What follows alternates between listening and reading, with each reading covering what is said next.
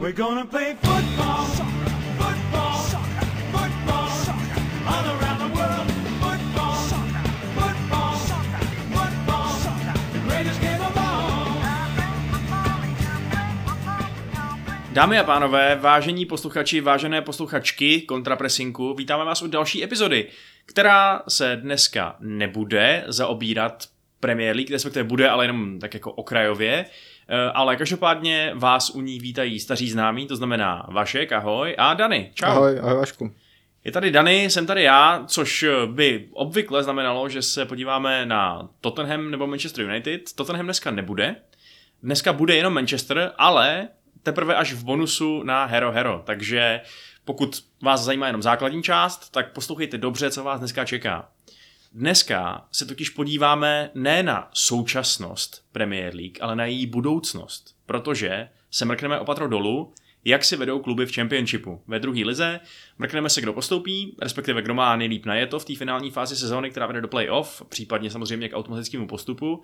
Podíváme se i na sestup, eh, což teda pro Premier League úplně relevanci nemá, ale je to zajímavý, protože Derby ne a ne být úplně odstřižený. Wayne Rooney odvádí dobrou práci.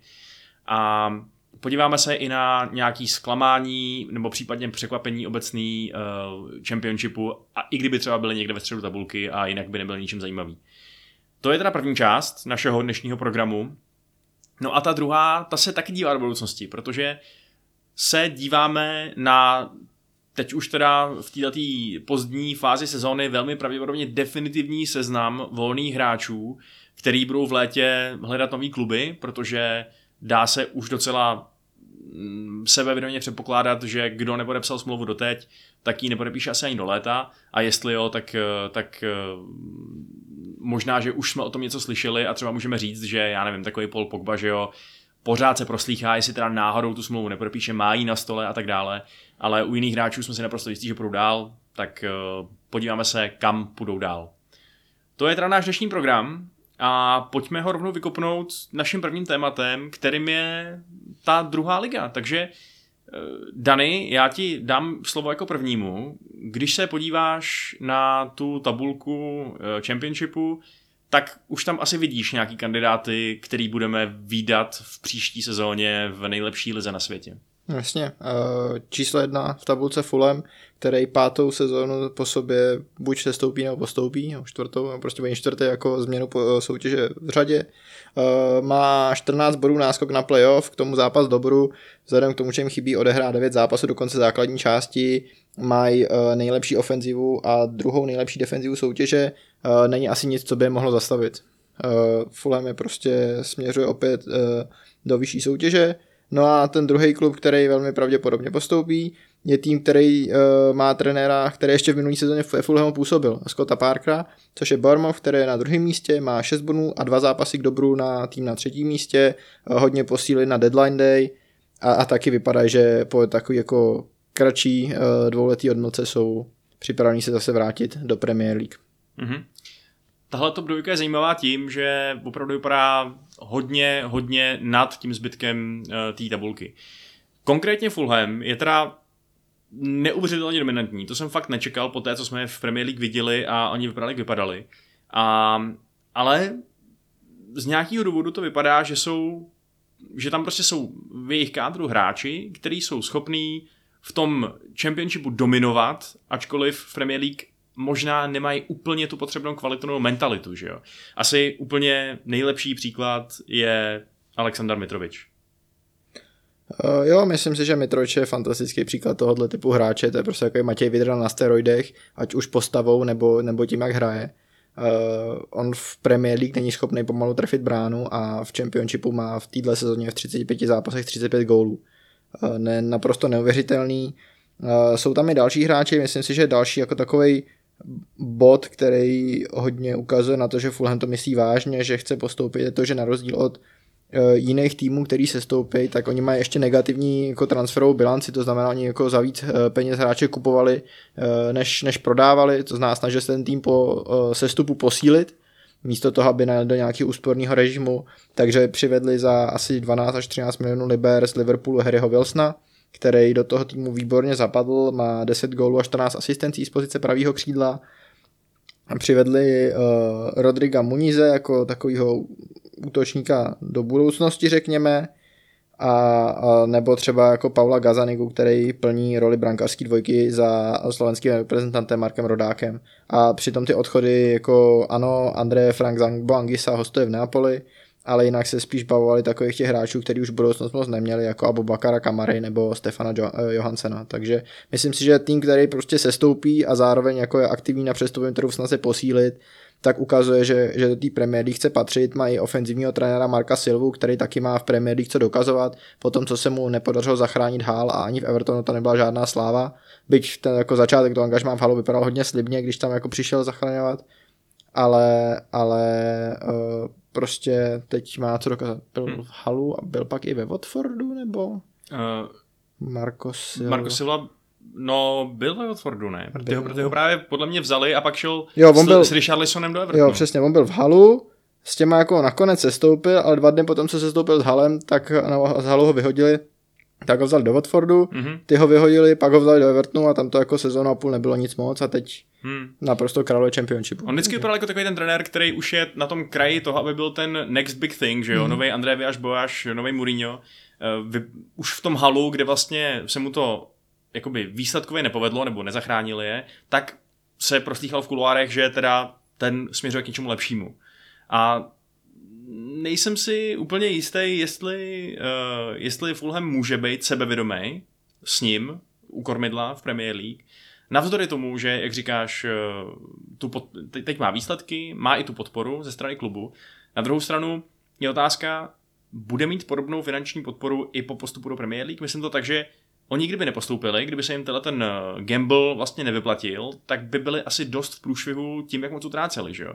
Takže moje otázka, můžu si vlastně dovolit teď udělat další utrácecí kolo a nakupovat další hvězdy, které by teda už je nemohli v Čempu, ale Premier League? A já ti to otočím, můžu si dovolit to neudělat, jo, protože, uh, protože jako Marco Silva je extrémně ofenzivní trenér. On hrál ofenzivní fotbal i s Halem, i s Watfordem a uh, jako není to není to trenér, který by si jako jenom sednul a bránil se. A podle mě i když postoupí, postoupí s, s Fulhamem do Premier League, tak přesně jako to dělal že čtyři sezóny zpátky nebo kolik Slaviš a Jokanovič, tak bude chtít hrát ofenzivní fotbal.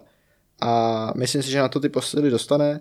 Eh, O vlastník Fulhamu je Shahid Khan, který mimo Fulhamu vlastní třeba Jacksonville Jaguars, což je uh, tým NFL. Mm-hmm. A jeho čistý mění je skoro 8 miliard dolarů, takže jako kredity budou stačit.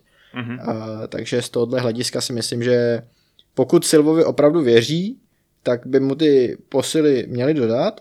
Já mám spíš jako o Fulham v příští sezóně strach z toho hlediska, že si nejsem jistý, že bude schopný Silva přizpůsobit jako mindset Premier League. Hmm, jo, že, jasně, no. Uh, on jako má opravdu výrazně lepší ofenzivu než defenzivu a i kdyby jako takže v létě bude muset kupovat posily spíš dozadu Hmm. a ty jako hráči, který mu teď v té ofenzivě výborně fungují, to zná Mitrovič, uh, taky asi Fabio Carvalho, který neprodlouží smlouvu, tak uh, najednou se dá počítat s tím, že t, jakoby ta ofenziva bude slabší v příští sezóně minimálně z toho, že prostě nebude schopná dominovat. Jako Mitrovič, když dá příští sezóně kolik, sedm gólů, jestli tam vůbec bude hrát, tak budou všichni šťastní.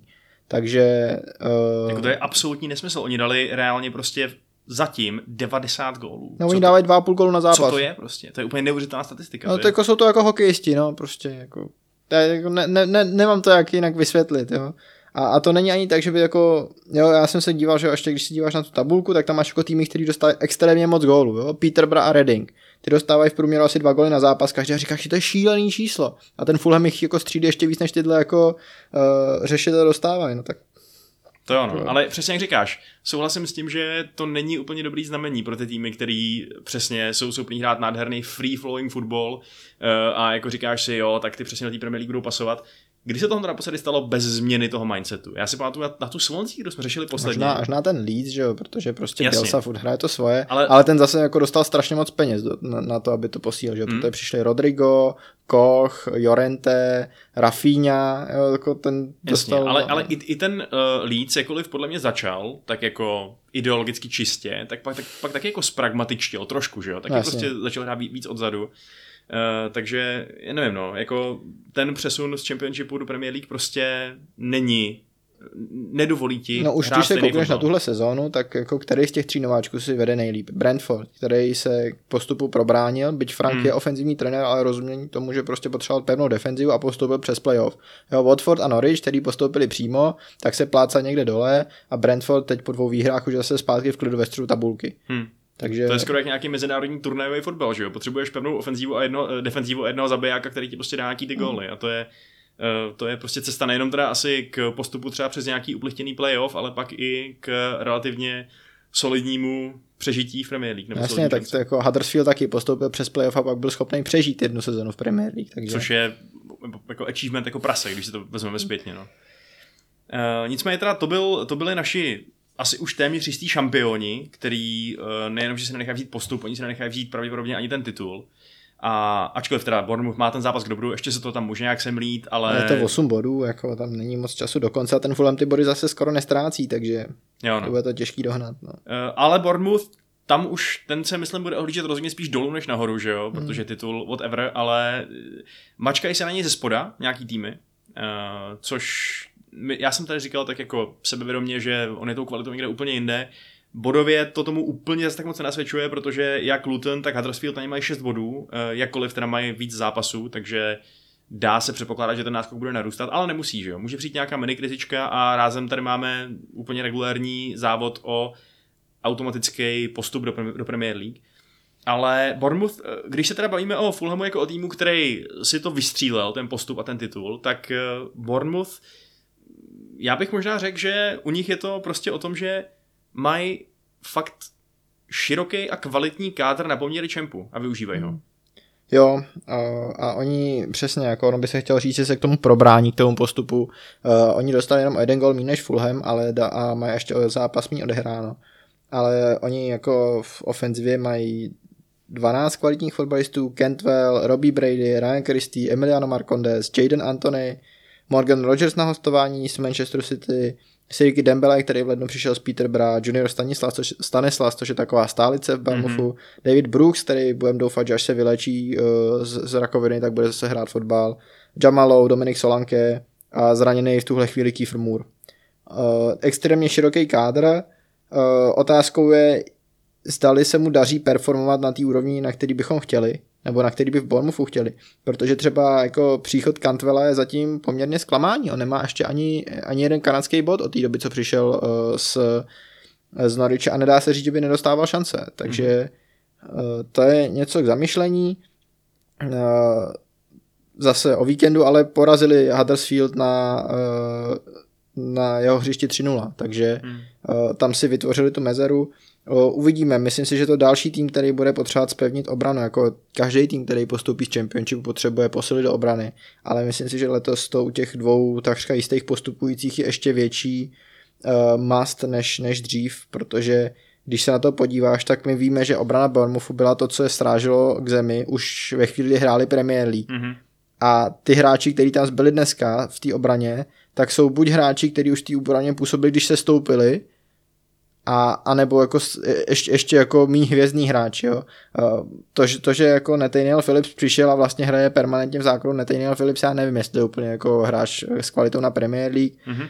To, že pravý back číslo jedna ještě pořád Adam Smith, přestože už mu je, bude za chvíli 1.30, jo, ta, ta obrana bude potřebovat jako poměrně značný revamp a já si nejsem jistý, jestli je to Bournemouth schopný. Je pravda, že Parker je zase poměrně schopný defenzivní trenér, takže to asi může jako držet uh, tvar víc než pod Eddie Howem. Na druhou stranu je otázka, jestli jestli neutrpí zase jejich ofenziva nebo je bez zuba, protože jejich ofenziva taky stojí na takovým druhým Mitrovičovi, že Solanke, který Jasně. v Premier League nebyl extrémně produktivní, tak má najednou 23 gólů. To je vlastně, je to hrozně podobný typ útočníka, že jo, tak je to vlastně takový docela habán, který je zabiják ve vápně, když zrovna teda má tu fazónu, psychickou pohodu, možná když má víc času, že jo, prostě, mm. protože Championship ten ti toho času prostě dá víc.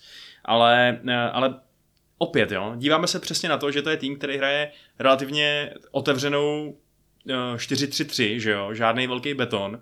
Eh, A přesně jak říkáš, když se dívám na ty jejich útoční možnosti, tak si říkám, OK, jasně, eh, Solanke nebyl nic moc v Premier League, eh, když jsem hrál naposledy, ale byl mladý, teď je starší, zkušenější, lepší, dejme mu šanci, myslím si, že je úplně klidně možný, že to bude nový Ivan Tony a, a prostě prosadí se. Dejme tomu. A pak se podívám na tu obranu a přesně říkám si, potřebuješ čtyři nový hráče do základu. Hmm. Nazdar. Jo, abych možná Lloyda Kellyho nechal. Jako Jasně, nějaký- kapitán, no, ale ale jinak jako zbytek té obrany musíš vyměnit a otázka, co s tím golmanem, protože jestli se nepletu, tak Freddy Woodman, který taky přišel že jo, na hostování z Newcastle, Hmm. aby posilnil ty možnosti, tak eh, v tom posledním zápase s Huddersfieldem třeba chytal uh, Mark Travers a Freddy Woodman ještě nezaskočil za Bournemouth, jo, takže uh, k čemu ti je jako golman v hodnotě 9 milionů liber, který sedí na lavičce uh, na hostování. jasně no. Ale je to spíš zase ta, ta myšlenka, kterou si říkal, že prostě rozšířili kádr, aby se jim nic nestalo, že uh, si chtěli pokrýt vlastně všechny, všechny mety a být si jistý úplně tím, že postoupí. Uh, já jsem se ještě teď schválně rychle podíval na statistiky Dominika Solankeho a to je fakt jako úžasný příklad toho hráče, který umí být v Championshipu skvělej a na úrovni Premier League absolutně katastrofální. On má v Premier League nastoupil do 63 zápasů a v ní dal 4 góly a tři, k ním přidal 3 asistence. Hm. A což, což je strašný, že jo? To To, jsou čísla na stopera. Jako. To A, a v, co se týče Championshipu, tak tam má v 76 zápasech 38 gólů, což je průměr půl gólu na zápas přesně a 17 asistencí k tomu. Takže to je prostě vyloženě hráč. Jo, je možný, že se mu ještě povede udělat ten další krok. Já to srovnání s Tony nemám úplně rád, protože Tony vlastně nastoupil, jako pro něj to byla loni první sezona v Championshipu, že on vlastně přišel uh, ze třetí ligy, on se musel prokousat těma nižšíma soutěžema, Solanky nikdy nic nižšího než druhou ligu nehrál, on byl jako vždycky takový ten jako wunderkind. Jasně. a, a nemám pocit, že by si to jako zatím musel projít tím, že by musel tu příležitost bojovat, ale uh, Hmm, Uvidíme, Je to, jako no. jasně, no. Je pravda, že Tony vlastně nikdy v té Premier League neselhal, pokud nepočítáme to, že eh, se jakože neprosadil v Newcastle, že jo, ale to je... to dneska nakolik to je Tonyho uh, nekvalitou v té době a nakolik to je nekvalitou vedení Newcastle Přesně tak, no. Přesně tak, no. To je, to, taky bych svoje myšlenky smě- směřoval vlastně spíš tímhle směrem. Uh, takže jo, jasně. Uh, neříkám, že se to Solankemu podaří, ten step up, ale no, říkám, jako nedivil bych se, kdyby konečně naplnil aspoň část toho velkého očekávání, které v něj vkládali uh, jak, jak v Londýně, tak na severu. Um, ty osobně, když se na to díváš, tak teda věříš, že Bournemouth to ukope, ten postup. Jo, 6 bodů a 2 zápasy k dobro je moc eh, na to, aby toho ještě někdo ohrozil. Hmm. Eh, Teď přesně o víkendu jakoby jednoho z těch hlavních konkurentů eh, si na ně vytvořil další tři body náskoku. Myslím si, že i, i ta zkušenost bude eh, hrát v, v závěru roli a ne, nevidím, jako, že by se mohlo stát něco jiného, než že postoupí Cottager a Cherries na těch prvních dvou místech. Tak tím pádem se dostáváme do daleko zajímavějších věšteckých vod, protože uh, pak jsou tady samozřejmě ještě další místa, kudy se dá dostat do Premier League a to skrz playoff. To znamená, že, uh, že tady máme týmy na pozicích 3, 4, 5, 6. No a hrajou do toho týmy až asi do 12. místa. Že? Přesně tak, je Možná to, i Blackpool se tam je to neuvěřitelně nahňácený, protože myslím si, že jako poslední tým, který ještě o to tak reálně může usilovat, uh, Já tam mám Blackpool na 13. místě, protože ty ztrácejí 9 bodů, ale mají dva zápasy k dobru. Kdyby vyhrál, jak jsou 3 body od playoff.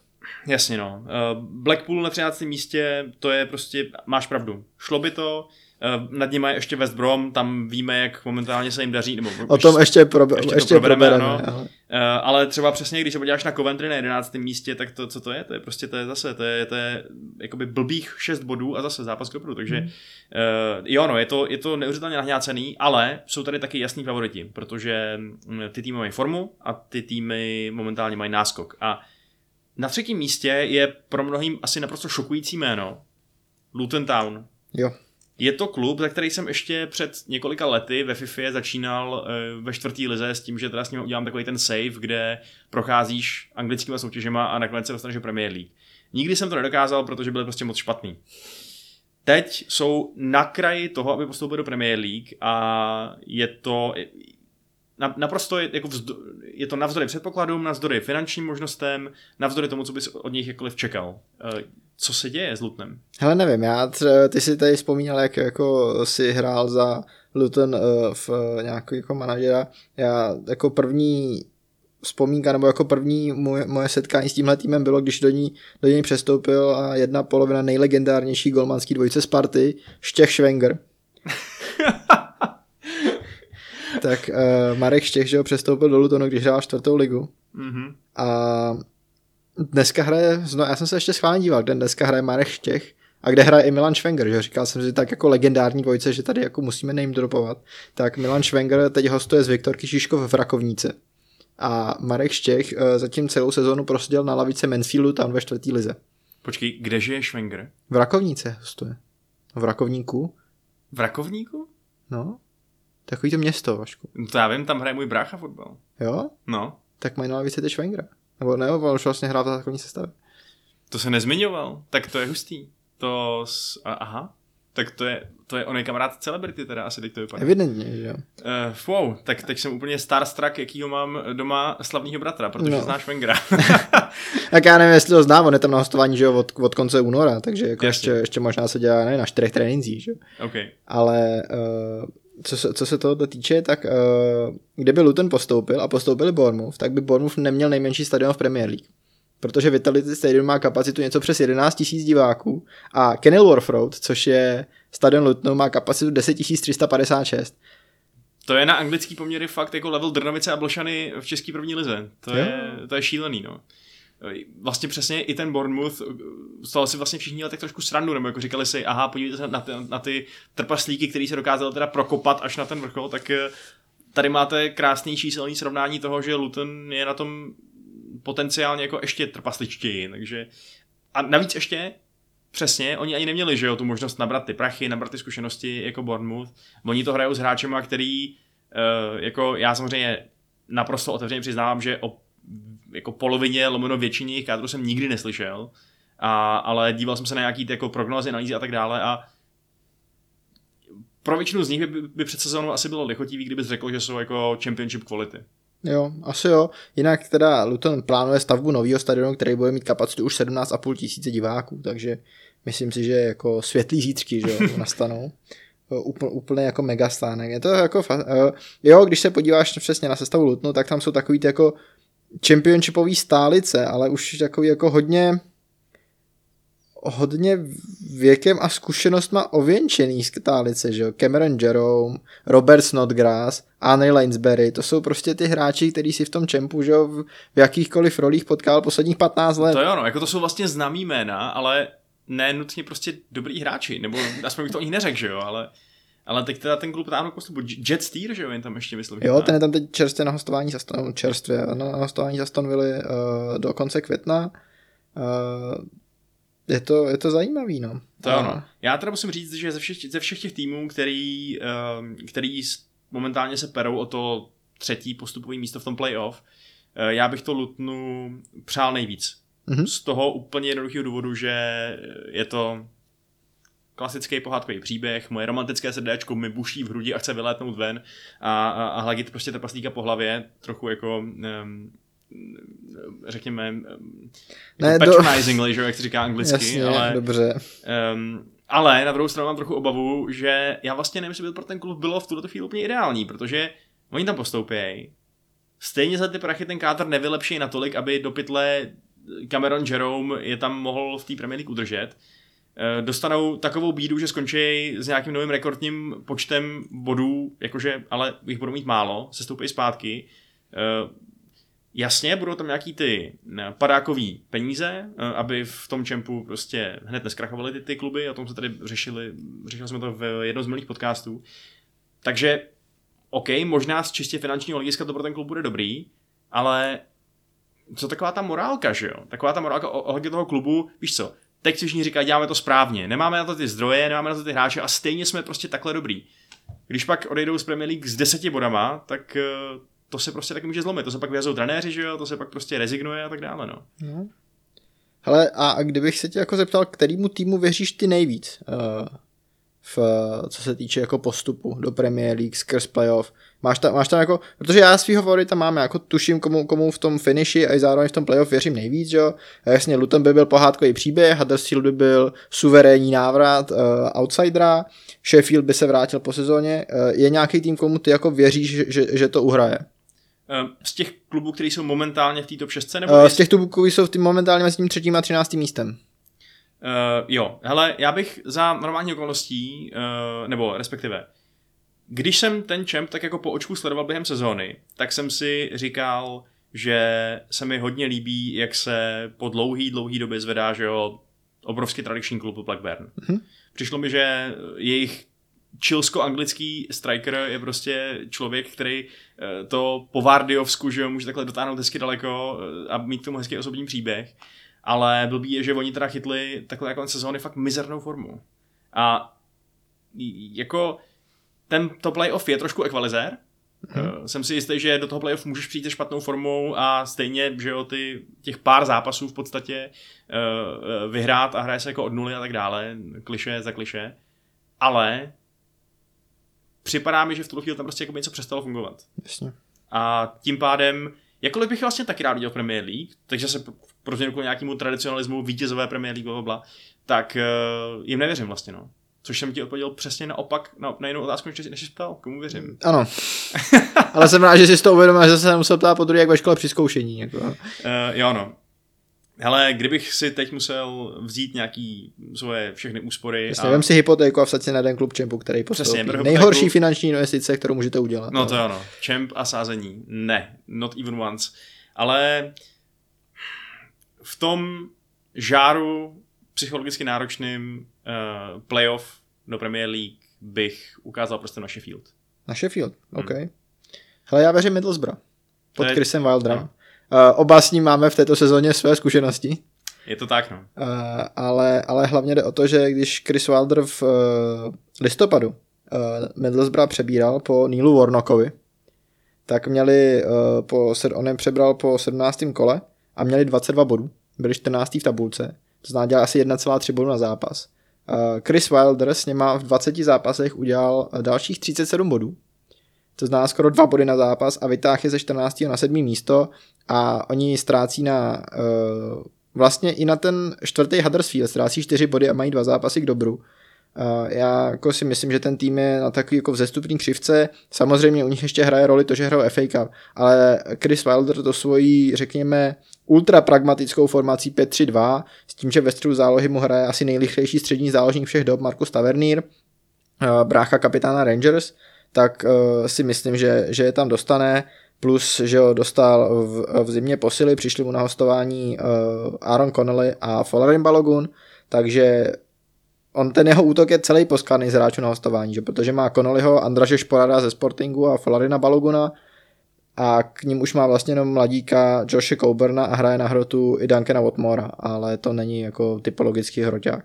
Mm-hmm. Ale jako myslím si, že pragmatismus Wildra, to, že jsou přesně na takový vzestupný křivce, že tu sezónu dokázali zachránit, přestože to v její půlce vlastně vypadalo dost dost tragicky to, že mají, uh, oni mají i dost zkušeností, uh, že mají uh, už ostřílenýho Paddyho McNaira, uh, Granta Halla, v obraně je tam Sol Bamba, který, což je krásný příběh, protože on překonal rakovinu, to je ten oplácaný uh, střední obránce, který chodil na konce těch prodloužení a pak proti vám suverénně proměnil penaltu, to Jo, jo, jako jo. bylo úžasný.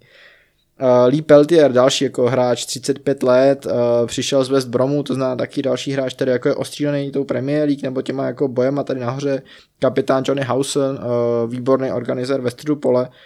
Já vlastně si úplně neumím představit, kdo jiný by měl postoupit, když ne Middlesbrough. Jo? To je podle mě ten ultimátní tým do playoff, který to zavře a bude schopný hrát na jeden gol. Hmm. Jo, jako můj argument pro Sheffield je ten, že je to vlastně taky tým nadspanej zkušenostma z těch, eh, z, tý, z toho velkého jeviště fotbalového. Máš tam samozřejmě Billyho Sharpa, který mu pomalu táhne na 40, ale furt je efektivní. Máš tam hráče, jako je eh, Oliver Norwood, taky nesmírně zkušený hráč. Máš tam eh, Johna Igna, máš tam Conora Harahana, ale je to výborně doplněný i o fakt jako hodně, hodně talentovaný hráče, který do čempu zkrátka nepatří. Sander Berge, Morgan eh, Gibbs White, že jo. Takže eh, je tam trošku proti hraje historie, protože oni z playoff teda mají ale mizerný vztah historicky. Já si myslím, že oni snad Není to náhodou tak, že oni z osmi pokusů ani jednou nepostoupili? To možný, no. Uh, takže vím, že oni se s nima nekamarádí s tím playoff, ale upřímně tyhle ty historické statistiky jsou tady o to, aby se prolamovali a připadá mi, že tu kvalitu oni fakt mají, no. Takže Jo, já, já si jako ano, jako na papíře je asi kádr Sheffieldu o něco lepší, už jen třeba proto, že uh, prostě John Egan je jako výborný stoper, když si může přivízt na hostování Morgana Gibbse Whitea, kdyby konečně byl třeba jednou taky zdravý Oli McBurney, tak by to bylo skvělý, no to jo, no. ale já myslím, že ten rozdíl je na lavice, já prostě Chrisovi Wilderovi eh, věřím víc než Polu Hekim Bottomovi. Jo, to je samozřejmě, to je ano, to je naprosto rozumná a racionální úvaha, kterou se hádat nebudu, no. Tak uh, uvidíme, jestli Wilder zvládne jednak teda překoučovat uh, trenéry, se kterými se v playoff potká a otázka je, jestli se vůbec s někým potká, že jo, protože Middlesbrough, uh, oni jsou teda furt sedmí, ačkoliv vyhrajou-li svoje zápasy k dobru, tak se do těch playoff pozic dostanou. Nebo líp. a tak ještě do konce sezóny, že jo, Middlesbrough má 9 zápasů, všichni ostatní 8 až 9, Nottingham Forest dokonce 10 zápasů, takže jo, jo. Jako ano, Ještě, to, ještě tam není nic jistý, no. Jo, jo, asi by to chtělo připomenout, že se tady ne- nebavíme o nějakým finiši poslední jeden, dva zápasy, ale opravdu před náma ještě je spíš takový běh na 800 metrů překážek, spíš než Ještě sprint na 20% sezóny, no. Jo, no, což se nezdá, když se na to díváš takhle, ale, ale je to tak, no. Je prostě základní část, která má 46 zápasů, úplný bizár, no. Je to úplný bizár a taky jsme o tom minule hovořili, no, kdysi před pár díly hovořili, že by to chtělo trošku osekat, ten počet těch týmů v těle soutěžích, ale Ale to bys tam pak neměl ty Lutony. Já vím, no. A navíc jsme v Anglii, jsme v zemi tradic a krále Artuše, to se prostě nikdy nemůže stát tohle. No, nicméně ten Huddersfield ten už tady několikrát zazněl v, té naší konverzaci. Eh, Je to nějaký, my vlastně, že jo, je to tým, který bychom asi měli zmínit, protože jsme zmínili všechny nad ním, všechny pod ním, ale je ještě jsme úplně neprobrali. Oni jsou čtvrtý. Oni jsou vlastně na tom bodově stejně jako Luton, byť mají zápas navíc. Eh, Je tam nějaká podle tebe nějaký potenciál jednak na to, že teda fakt postoupí a jednak na to, že by případně byli vzrušující a trvanlivý přídavek do Premier League? Uh, jo, já myslím, že uh, tam přesně Huddersfield je takový ten tým, u kterého můžeme najít takových těch jako nejvíc vtipných detailů. Uh, ze všech těch týmů, co, ta, co tam najdeš. Uh, jasně, postoupit určitě můžou, uh, přece jenom jsou čtvrtý, do toho playoff by se mohli dostat. Mají mají podle mě jako druhýho nejlepšího hráče jménem Tino na hostování lomeno přestup z Chelsea, že? protože Tino Livramento v Southamptonu je samozřejmě nepřekonatelný, ale oni mají uh, na hostování útočního záložníka Tina Anjorina, ale mě nejvíc na nich baví jejich trenér Carlos Corberán, což je bývalý asist, nebo bývalý technický ředitel uh, v Lícu, který po příchodu Marcela Bilsy tam povýšil na asistenta trenéra.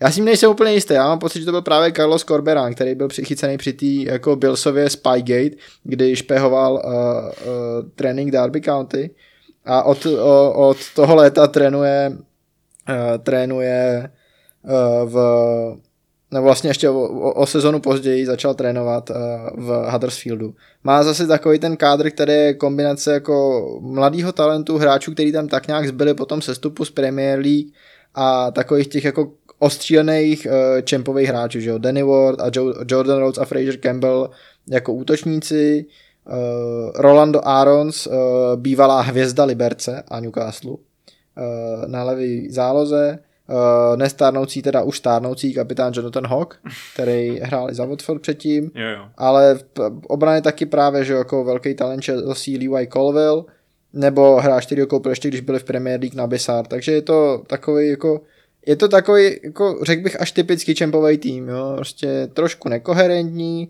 uh, hrajou 4-4-2, nahrotuje lucemburský striker Daniel Sinany, a, ale mě jako na nich nejvíc baví jejich uh, velský křídlo Zorba Thomas uh, v sezóně 3 góly, 11 asistencí, kdo jste třeba viděli jejich zápas FA Cupu proti Burnley, tak tam přišel v 70. minutě ze střídačky a tím jsem jako dokázal ten zápas vlastně sám zvrátit tím, jak jako provětral obranu Burnley. Mm-hmm. A když někdo zvládne jako Ono je pravda, že tehdy byl jako Sean Dyche nemocný, takže se to nepočítá. Uh, protože prostě Burnley bez Seana Dyche je poloviční, ale To je fakt Pořád. jejich šem. Drsnej, chraplavej šem. Sham Dyche. Šem dajč. No. Tak kdyby kontrapasky teď, teď skončil, definitivně, tak už dosáhl svého vrcholu, protože to byl fakt nádherná slavní říčka. Uh, pojďme se mrknout teď uh, už na ten druhý konec tabulky, protože Jasně, určitě jsou tam další týmy, který to můžou promluvit. Říkali jsme tady, že do toho 13. místa je to potenciálně možný, ale zase nemůžeme probírat každý QPR a každý Nottingham Forest. Uh, pojďme se teda podívat, nebo samozřejmě možná se k ním dostaneme, pokud k ním bude co říct zajímavého na konci ještě, v té naší jako schrnující, uh, schrnující trivia sekci v podstatě. Ale teď teda ten chvost, čili o koho přijdeme, kdo nebude mít příští sezónu možnost okamžitě postoupit do Premier League, vypadá to teda bohužel, že jeden z těch týmů, co půjde dolů, bude Derby County, protože oni se perou, oni koušou, oni získávají bod sem, bod tam, ale zároveň mají, ne, nemají výsledky na postup, mají výsledky na mid-table, což nestačí ve chvíli, kdy máte takový bodový odečet, co měli oni za to, že zkrachovali. A Wayne Rooney tam operuje z trenérské pozice s, s kádrem, který je složený z různých misfitů, outcastů a lidí, kteří tam teda se rozhodli, že tam budou hrát ještě uh, milostivě, ačkoliv když si na ně ukáže nějaký jiný tým a nabídne za, ně solidní částku, no tak je Darby prostě musí pustit, o tom není, uh, není sporu. A tato ta poskládaná sestava uh, harcovníků, kterou vede můj jako takovej vlastně louký fakt oblíbený hráč, Ravel Morrison, protože jako jakkoliv to je asi Magor, jakkoliv, uh, jakkoliv promrhal svoji kariéru, tak člověk fakt musí obdivovat jeho kariéru, ve který se podíval z Manchester United až někam do Mexika a pak se vrátil zachraňovat Vejna Rooneyho ve druhé lize.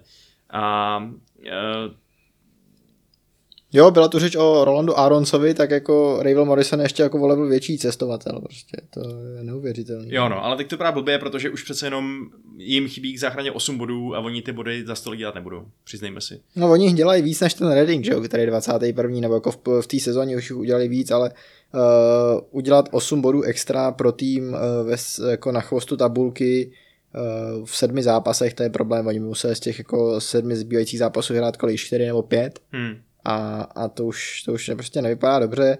Já myslím, že je oni jako ten jejich celkový odečet byl 21 bodů nebo něco takového. Hmm, myslím, že 21, no. no takže, takže kdyby, kdyby měli ty body, a, to už jako vůbec nezmiňujeme ten faktor toho, že jako samozřejmě to musí být obrovská psychická rána, ale kdyby ty body měli, tak jsou 18.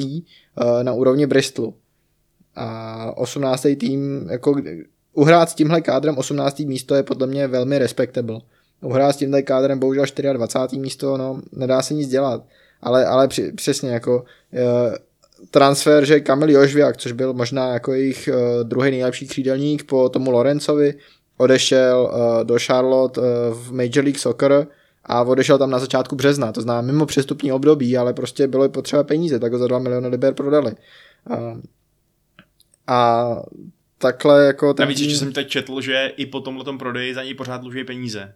No tak no, oni ho koupili no. za víc, než za kolik ho prodali, protože mm, oni ho jasně, koupili no. z Polska asi za 4 miliony liber a, a je to přesně Ještě to... nesplacený 4 miliony mm. liber, takže jako jo, ten klub je teď samozřejmě totálně uprdili. No, no, ale, ale, jako jo, přesně, ta jako sbírka mesfitů, která se tam sešla, je skvělá, že jo. Ryan Olsop, bývalá asi čtyřka Bournemouthu, která se přes Wycombe dostala až do uh, Derby a přesně, no. teď se tam střídá s věčným talentem Keller Rossem, který může skoro 30 uh, Ravel Morrison a Colin Casey Richards jako útoční duo. Uh, neuvěřitelný, neuvěřitelný. No a Tom Lorenz, který se to snaží z pozice kapitána nějak zoufalá dohromady, ale nemá šanci. No. Uh, v sezóně má 10 gólů, 5 asistencí. Ty si o něm mluvil v prosinci jako týmu, který by jako někdo z Premier League mohl získat, právě třeba takový Burnley, kdyby potřeboval někoho nakřít. myslím, že pokud se stoupí, tak Tom Lorenz asi třetí ligu hrát nebude. No to určitě To by ne. neměl, ale jo no, uh, je to je to asi smutný vyvrcholení příběhu ambiciozního týmu, který za každou cenu chtěl do Premier League, utrácel kvůli tomu víc, než si mohl dovolit, porušoval dokonce finanční pravidla Championshipu a teď eh, krutě spláše nad výdělkem a může to být ještě horší, pokud je koupí Mike Ashley. Je to tak, no. Ty spekulace, jasně, je, je to asi lepší, než kdyby ten klub zanikl, ale... Uh, ale jenom velmi těsně. Eh, takže Derby do třetí ligy. Eh, kdo s nima do třetí ligy? No asi Peterborough, jako ten, ten tým, uh, on se po dlouhý době vrátil uh, do druhé ligy, uh, poprvé od času, kdy za ně hrála legenda minimálně, co se týče podle jména Bobby Olejník. Mm-hmm. Ale a mají maj tam taky krásnou story, kdy se vrátil jejich trenér Grant McCann, že, který z Peterborough odešel trénovat Hull, za ho vyhodili, tak se vrátil do Peterborough a, ale, ale ten tým jako asi, asi byť je zajímavý, tak asi není to dobrý. Ono už i to, že prodali v zimě jednu ze svých největších hvězd, Cirikyho Dembeleho do Bournemouthu, jo. je to takový spíš naznačení toho, že jako chápou, že tohle byla na epizoda a že ještě musí trošku posílit, než, než na to budou mít nějak dlouhodobě. Přesně no, přesně ten přestup jsem, jsem chtěl vytáhnout jako dost jasný indikátor toho, že jsou kluby, které jsou ochotní se rvát do úplně posledního matematického uh, tady jako bodu, kdy se ještě můžou zachránit, ale tohle bylo jako tady už to země pragmaticky usoudili, že je to na ně ještě trošku moc vysoký level. No. Uh, větší šanci zachránit se, protože má o dva body víc, má Barnsley, uh, ale upřímně řečeno, to taky vypadá, že tu ztrátu budou dohánět těžko, že jo. Taky už ztrácí pět bodů. Ve skutečnosti mi přijde, že jak máme takový vzrušující závod o to, eh, o to playoff minimálně, když už ne o titul, tak na tom chvostu je to vlastně docela daný. Jo, tak kdo by, kdo by tak, takhle, že jo. Ten jediný tý, další tým, který tam může spadnout je Reading, protože 20. hal už má na bánci náskok 13 bodů. Hmm. A Reading, i, i ten Reading má náskok 5 bodů a přestože má naprosto katastrofickou defenzivu, tak, eh, tak asi ne tak špatnou, aby se stoupili. Jinak Reading je skvělý, protože za ně hraje hráč, který má v Chelsea smlouvu až do roku 2024. Abdul Rahman Baba. Legendární přestup Joseho Mourinho. Já jsem dneska zjistil, že má smlouvu fakt až do roku 2024. To snad není možné. Teď mě šokoval teda. A, a to je to je podle mě jako jak jako Chelsea často za jejich přestupovou aktivitu chválíme, tak tohle je takový jako pozůstatek do minulých, které podle mě bude strašit. On do Chelsea přestoupil 16. srpna 2015. Odehrál za ně asi tak jako půl sezóny a furt tam má smlouvu ještě na dva a půl roku. Nebo na dva čtvrt. Takže on bude hráčem Chelsea, pokud se něco na jeho kontraktuální situaci nezmění 9, let. A za, odehraje za ně půl sezóny, protože jako jeho štace v posledních sezónách, o tom, co, jako, co začal s Chelsea chodit na hostování, byly Schalke, Schalke, Stad Remeš, Majorka, uh, PAOK Soluň a teď Reading. Jako má to pomalu jako takovou sestupnou křivku. Je mu 27, bude mu v červenci 28, to znamená, on skoro až do 30 let má smlouvu v Chelsea. Bizar. Což znamená, bizar. že někdo musel prodloužit, protože jako nepo, nepodepsal tu smlouvu v roce 2015 na 9 let. No že? to ne, no. Takže koho napadlo prodloužit smlouvu s Abdulem Rahmanem Babou a kde je jeho výpověď Chelsea? Jako? Jako upřímně, tohle jsou takový ty klasický prodloužení smluv, hele, ochráníme jeho, eh, jeho cenu a někdo se pak koupí, podobně jako jsme to udělali my v Manchesteru s Philem Jonesem a vidíš, kam nás to dovedlo. No. Ale my jsme to takhle dělali s Cameronem Carterem Vickersem, ale už jsme se ho zbavili do Celticu. Jako je tam na hostování do konce sezóny, tu smlouvu už neprodloužíme a Ante Kostekoglu je za ně údajně ochotný zaplatit nějaký peníze, aby měl přednostní právo ho podepsat. Fakt, Takže jo. tenhle přístup může fungovat. Dostaneme za ně možná i milion liber. Milion liber. No tak to se vám to prodloužení smlouvy, kde jste mu zaplatili. A tak my jsme mu nikdy jako žádný peníze neplatili, protože byl furt na hostování, že jo? Jako jasně. Ostatně Cameron Carter Vickers hostoval i v tom Lutnu, že jo? No ale otázka, takhle, je otázka, asi ne každá hostovačka tedy do týmu nižší ligy sebou nese povinnost platit 100% platu, že jo? Ale... Jasně, ne, tak ono jako, ano, nedává to smysl to takhle, takhle dělat dlouhodobě, ale myslím si, že furt jako ten Cameron Carter Vickers ještě někdo z toho vyvázal celkem dobře, na rozdíl od teda Abdullah Rahmana Baby, nebo teda respektive Chelsea v případě. Oni vůbec, že jo, mají na hostování i třeba Dannyho Drinkwater. Takže jako maj- mají to jako dvě legendy Chelsea v kádru. No to ano, to je docela pěkný. Ale jinak musím říct, že Barnsley, eh, za mě je to asi takový ten nejtypičtější klub, který, když se podívám do, buď do spodku Čempu, anebo návršek eh, eh, vlastně League One, Mhm. tak tam čekám Barnsley. Takový Jo. typický cik-cak klub, ale mezi druhou a třetí ligou místo první a druhý, jak, jak to tady dělají nějaký jiný kandidáti, tady, o kterých jsme už dneska mluvili. No. Hmm. Uh, opět pamatuju si, jak, jak říkám, jako spousta mých znalostí tady o těch klubech a jejich historii pochází z doby, kdy jsem rád hrál přesně uh, různé fotbalové hry tady v něčích ang- anglických soutěžích a Barnsley prostě byla vždycky tam. Nikdy se nepo, nepohybovala v podstatě nikde jinde. Jo, ano, každou druhou sezónu si s ním mohl postupovat ze třetí ligy, každou druhou sezónu si měl zach- zachránit v Čempu. Přesně tak, no. Takže vypadá to, že svojí tradici jsou věrní a zas tam žuchnou, no. Přesně tak, po jednoroční epizodě s Valdenem Ismailem, který dotáhl do playoff a skončil s ním pátý, No tak, přesně, takový outlier krásný, no. tak jsou ale- 22. Eh, Hele, tak jo, máme, na, už naprosto jistě víme, kdo postoupí, sestoupí, protože jsme to tady analyzovali svým, eh, svým expertním okem, ale teď je otázka, co bychom mohli vypíchnout z toho šedého zbytku týmů, který se pláce někde mezi a vlastně už teda reálně moc tu šanci dělat cokoliv z toho zábavného, ať už postoupit nebo sestoupit, úplně nemají. Hele, a chceš začít nějakýma jako zklamáníma nebo něčím, něčím jako pozitivním? Tak začneme něčím pozitivním. Proč ne? Hele, tak Dobrá něčím nálada bude, no. pozitivním. Čím, co bychom tak tady jako zmínili pozitivního? Uh, já bych asi zmínil nějaký jako postupný vzestup Millwallu, že jo? protože Millwall to byl taky takový ten tým, jak, jsi zmiňoval, že jo? takový ten tým, co se nacházel uh, mezi druhou a třetí ligou, teď mm-hmm. jsou desátý, jako oni postupně pořád se zlepšují. Já bych zmínil třeba taky to, že se pomalu uh, z toho nejhlubšího bahna vyhrabávají Queen's Park Rangers, Ano. to jsou, to jsou pro mě takové jako dvě pozitivní překvapení sezóny. Co se týče jako zajímavých hráčů, tak uh, mě hodně zajímá, byť třeba Swansea osobně pro mě je zklamání, že hrajou 16. místo. Podle mě prostě jejich trenér a bývalý hráč Russell Martin ještě neukazuje, že by to bylo úplně ono, eh, protože ta sestava podle mě je lepší, než aby byla 16. Ale jejich uh, útoční duo, lomeno trio, uh, Michael Obafemi, který přišel na hostování no, už na přestup ze Southamptonu, Olin Cham, který přišel zadarmo se Celticu a uh, posila, myslím, PSV, uh, je to tak, z PSV Eindhoven, Joel Pirou, který přišel první sezóna v Čempu, je mu 22 a má v 36 zápasech 15 gólů, 4 asistence. Takže já doufám, že jako Swansea konečně nějak jako se vrátí na tu cestu toho týmu, který, který bude prohánět ty nejvyšší příčky v čempu, lomeno vrátí se do Premier League, protože ta sestava se pomalu skládá, možná jako potřebuje trochu zkušeností, možná potřebuje lepšího trenéra, ale já tam ten jako talent vidím, no. Mhm, jo. No tak jo, to jsi řekl hezky. Pojďme se mrknout na ne tak hezký příběh, protože mm, ještě před, kdybychom tuhle epizodu točili ještě před několika týdny, tak bychom se asi dívali po ještě jednom významném kandidátovi na postup. Dneska je to klub, který uh, už k ním nepatří těm kandidátům, nebo nevím, co by se muselo stát, aby k ním ještě se zařadil. A myslím, že se tohleto, tahle změna dá docela dobře vysledovat k jednomu poněkud zvláštnímu rozhodnutí.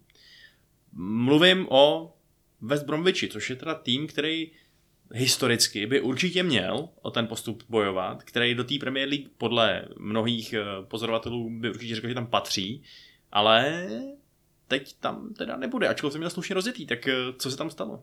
Uh, tak on, že my jsme tady zmínil Valerian Ismaila, který minulou sezónu trénoval Barnsley. On po sezóně odešel a uh, vlastně podepsal smlouvu ve West Bromu. Přivedl si sebou vlastně z toho Barnsley dvě největší hvězdy, že jo? Darila Dajka, mm-hmm. který ho koupil z Orlanda a Alexe Mouet a bývalou mládežnickou naději Lícu, která právě v Bánci to dotáhla až na kapitána a přišla na volný přestup. A oni začali velmi dobře, hrát takový ten jako typický Ismailu fotbal, fotbal eh, extrémně defenzivní, jako není to moc zábava na koukání, ale výsledky z toho jsou.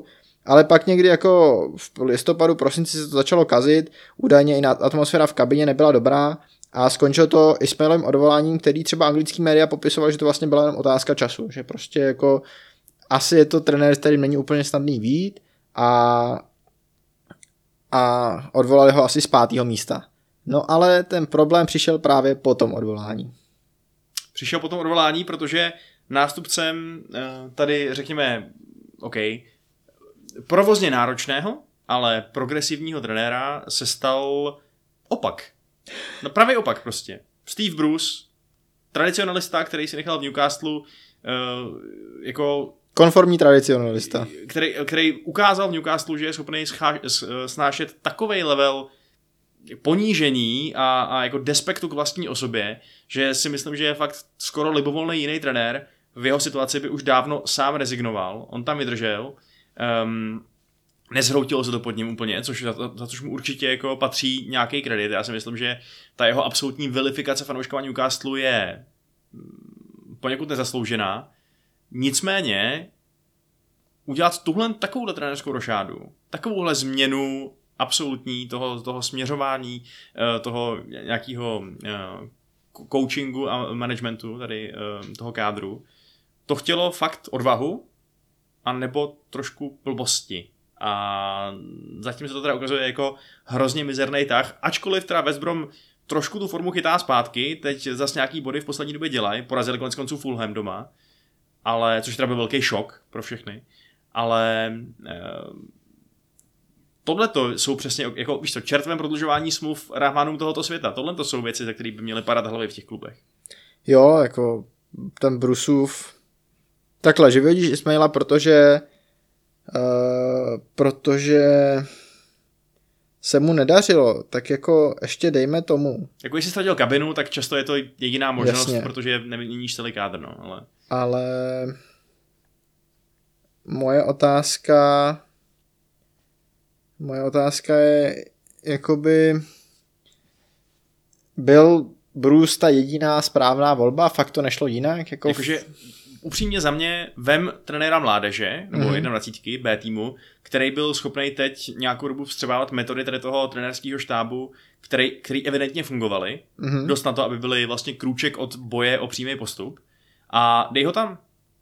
Protože jestli byl fakt Ismailův problém ten, že uh, měl špatný vztahy s těma hráčema, hoď tam tady prostě nějakýho trenéra, že jo, Solskjaerova typu, urovnáme vztahy, nový začátek, hoši, hrajeme víceméně to samý, jedeme dál.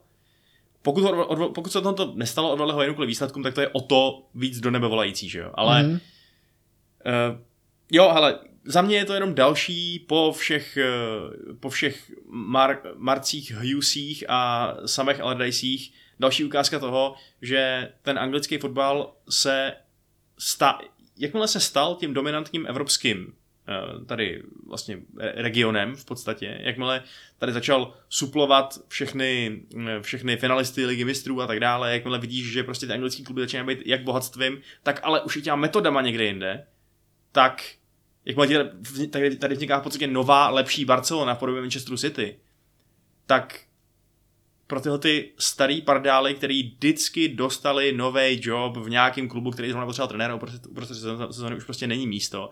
A já jsem za to normálně rád. Hmm. Jakože fakt, byla v, byla v tom kousek té anglické tradice, jasně, Steve Bruce je trošku jako takový anglický bráček na venkově, vedle kterého stojí ta hospoda, která se jmenuje Green Dragon, ale, eh, ale ne, prostě pryč s tím, jen ať je Premier League a Championship, jen, jen ať jsou co nejmodernější, co nejevropštější a ať tam vidíme co nejkvalitnější a nejprogresivnější fotbal. No.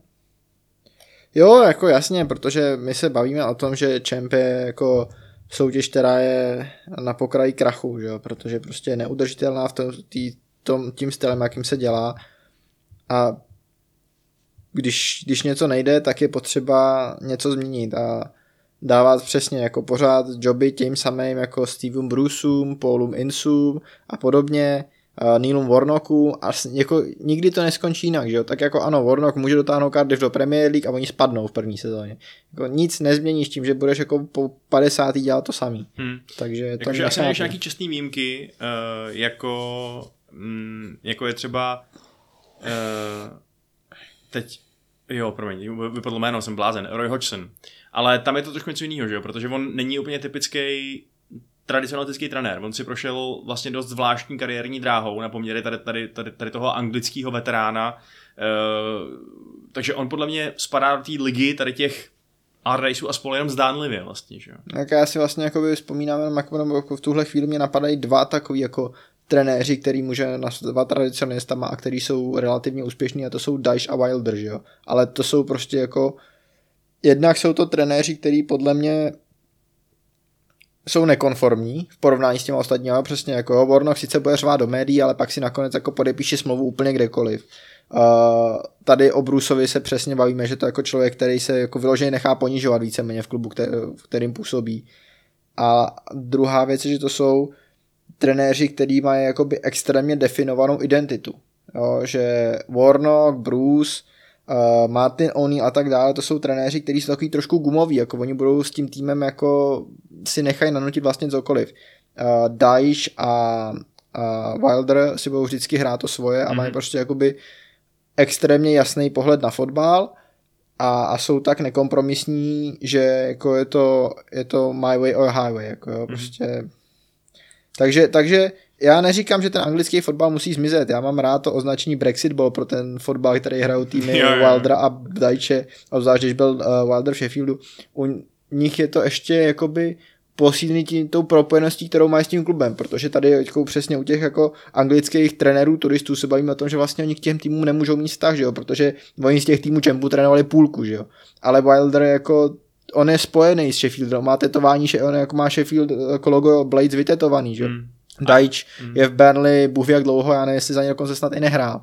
Uh, A i když se náhodou stane, že je tady nějaký, uh, nějaký putovní kočovník, zakotví v tom klubu, který je klub jeho srdce, jako Bruce, tak to vlastně nestačí, že jo? Protože přesně on ne, ne, nevybudoval si takový pouto, ačkoliv jim třeba může fanit, může mít rád a tak dále. Stejně, stejně jeho vlastní soukmenovci, který eh, s ním kdysi v mládí chodili fandit na tribuny, ho vyženou z toho klubu. No. Takže, Jo, je to, je to přesně tak.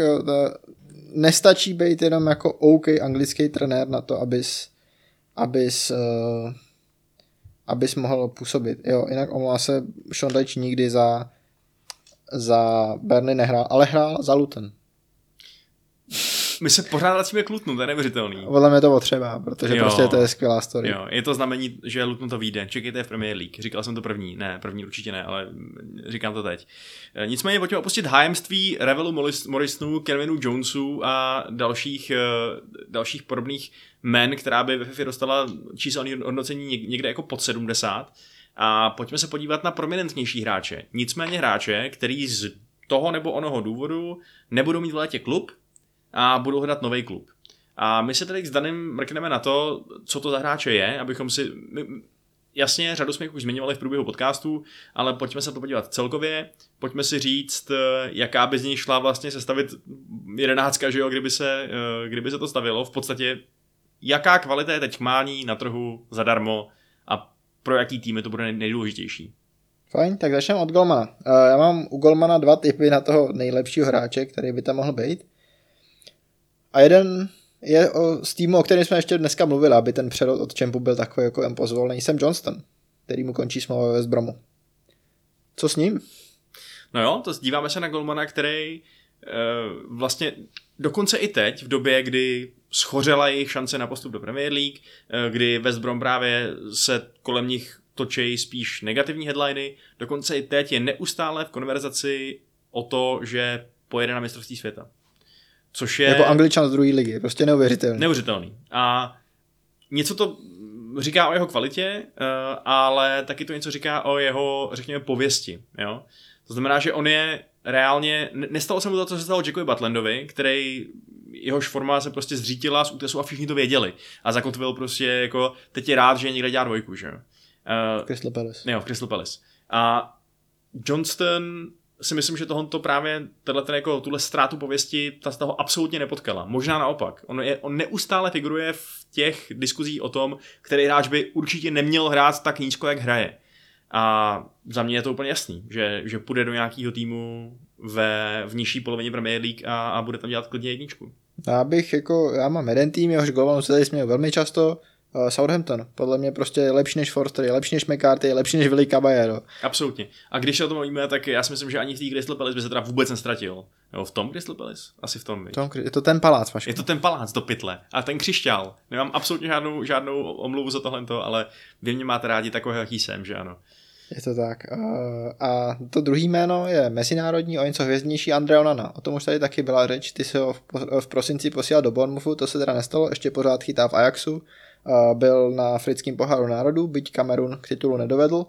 Ale co s ním? Mluvilo se o Interu Milán, ale to tak nějak jako asi trochu vychladlo. Tušíš, kam bys poslal Andrea Onanu? Myslíš, že pro něj je místo v League, když to takhle budeme říkat? Nejsem si úplně jistý. Jako, um, je to jméno, který, že jo, zase před pár lety, před skandálem, nebo před uh, vlastně věcí, která mu tu kariéru přerušila z nesportovních důvodů, tak uh, bychom ho určitě viděli jako posilu za několik desítek, nebo prostě víš co, šel by za 20 milionů liber, třeba si myslím, úplně klidně. Eh, V té době, kdy byl na vrcholu svojí slávy. Na druhou stranu teď přijde mi, že v současné Premier League se už prostě chodí po jiném kalibru posil. Jo?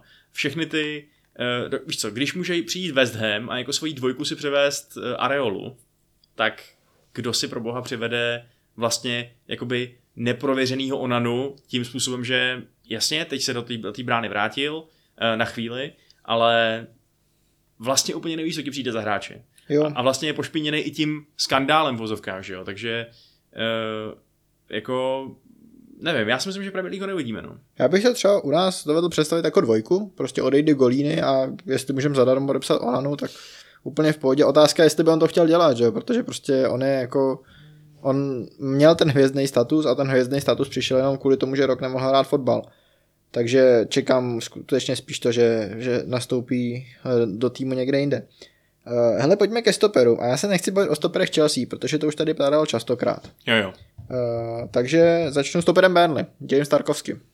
Je to prostě těžký. Uh, co, co tady s tímhle polsko-anglickým uh, chasníkem Starf Moore?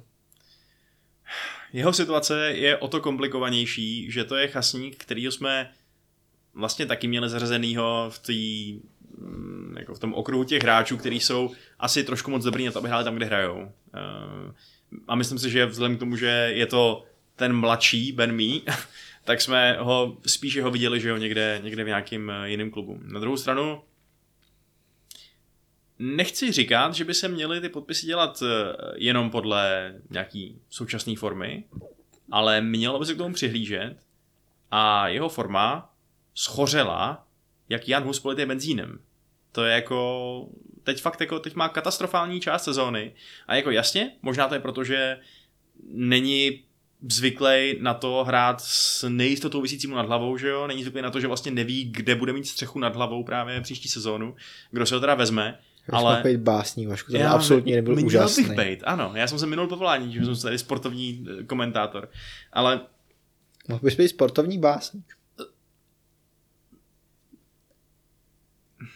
Právě Výborně, jsem rozbil jsem Vaška Ne, právě jsem podcast našel- skončil. Na, jako. našel jsem právě nový životní cíl, takže eh, od teď každý podcast zakončím nějakou sportovní básní. Ježiši Kriste. Nevíš, co si na tento svět vypustil. Ty mě tak zjebe v komentářích.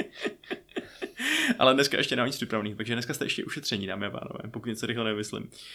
Um, nicméně ano, eh, Tarkovský, podle mě se mu tou jeho druhou polovinu sezóny zavřelo docela dost dveří.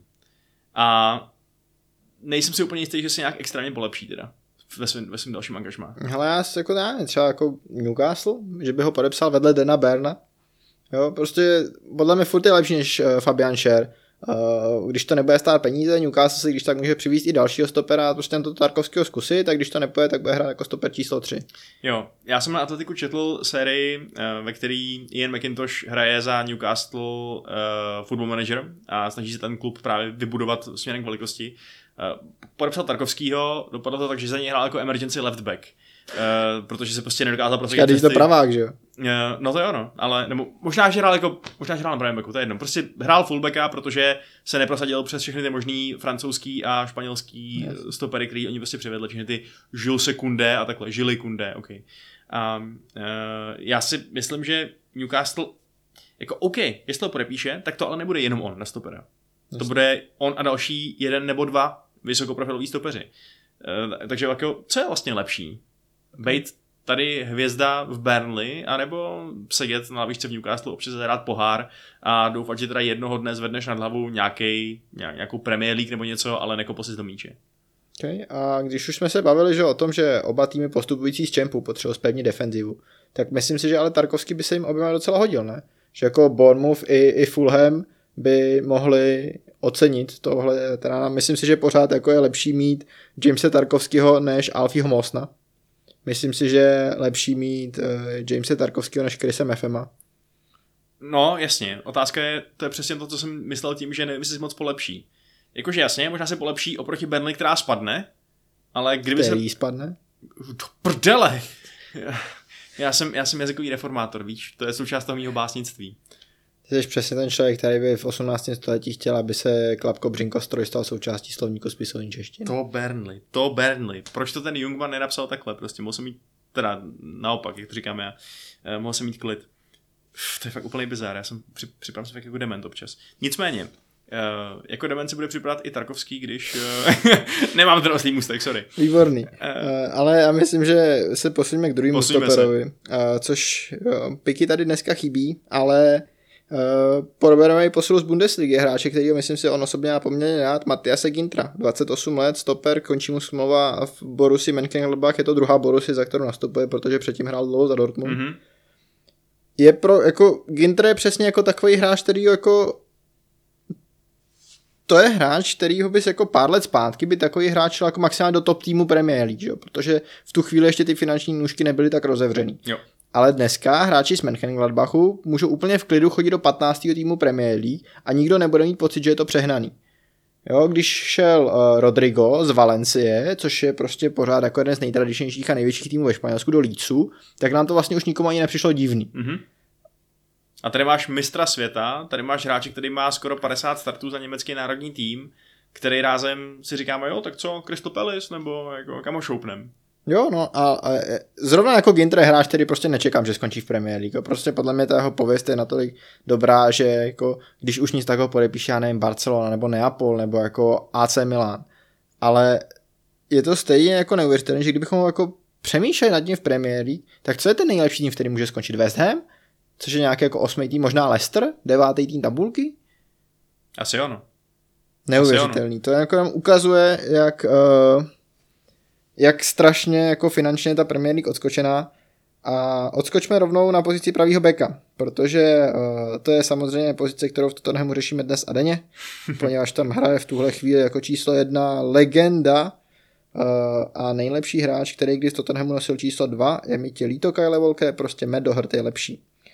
A z tohohle hlediska samozřejmě jako musíme zmínit pravýho beka Ajaxu Amsterdam, Nusare Al Mazraouiho, Mhm. Který hraje v Ajaxu dlouhodobě, prostě přetlačil tam Sergina Desta na té pozici, uh, nastupuje za, uh, za Ajax v lize mistrů, v lize má v téhle sezóně 5 gólů a 2 asistence, je mu 24, jako člověk by řekl ideální materiál zadarmo, proč to neskusit.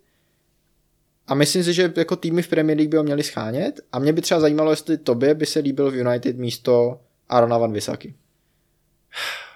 Podle mě to dopadne tak, že United budou hledat uh, dost možná vyloženě jako čerstvýho, áčkovýho pravýho beka jako první volbu, protože jsme viděli, že jak Dalot, tak Van Bissaka prostě nejsou přesvědčiví. Rangnick to poznal sám na vlastní kůži, sám je rotuje, sám neví, co s nima. Jestli bude mít tu eh, významnou konzultantskou roli, tak si myslím, že první, co bude konzultovat ten Hágovi, pokud teda to bude náš nový trenér, tak to, eh, tak to bude sažení nového pravýho beka. A jakkoliv má Mazraoui eh, s ten Hagem očividnou spojitost, tak já si stejně myslím, že z důvodu toho, jak má ten hráč profil, je daleko lepší do jiného týmu, který se chce prát o vrchol té tabulky a to je Newcastle právě.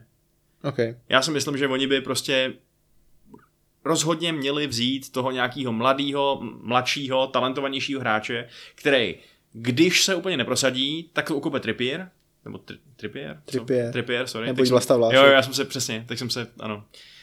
Um, a v ideálním případě dojde k tomu, že začneš Trippiera pomalu odsouvat na vedlejší kolej, protože má let, kolik má, necháš ho občas uh, kopat nějaký standardky, ale uh, budeš tady mít dlouhodobou potenciálně elitní variantu na pravýho beka. Jasně. Uh, mě, mě, jako, mě ještě z hlediska United na tomhle přestupu zaráží jedna věc a to je, řekněme, váš track record s posilama z Ajaxu v poslední době, protože ty poslední dvě, na které já si pamatuju, byly Daily Blind a, a Donny van de Beek. Van de Beek, no. O nich ještě o obou dnes bude řeč. Eh, Vašek si tady připravil takový trošku sebemrskačský cvičeníčko. A ani jeden z vás jsem jako úplně nepoved, takže tomu rozumím, že, že jako byl bych opatrný v tom přivádět dalšího hráče z Ajaxu, i když by měl být zadarmo. Žádný jakoby high profile levej back úplně není k dispozici, ale pojďme do zálohy.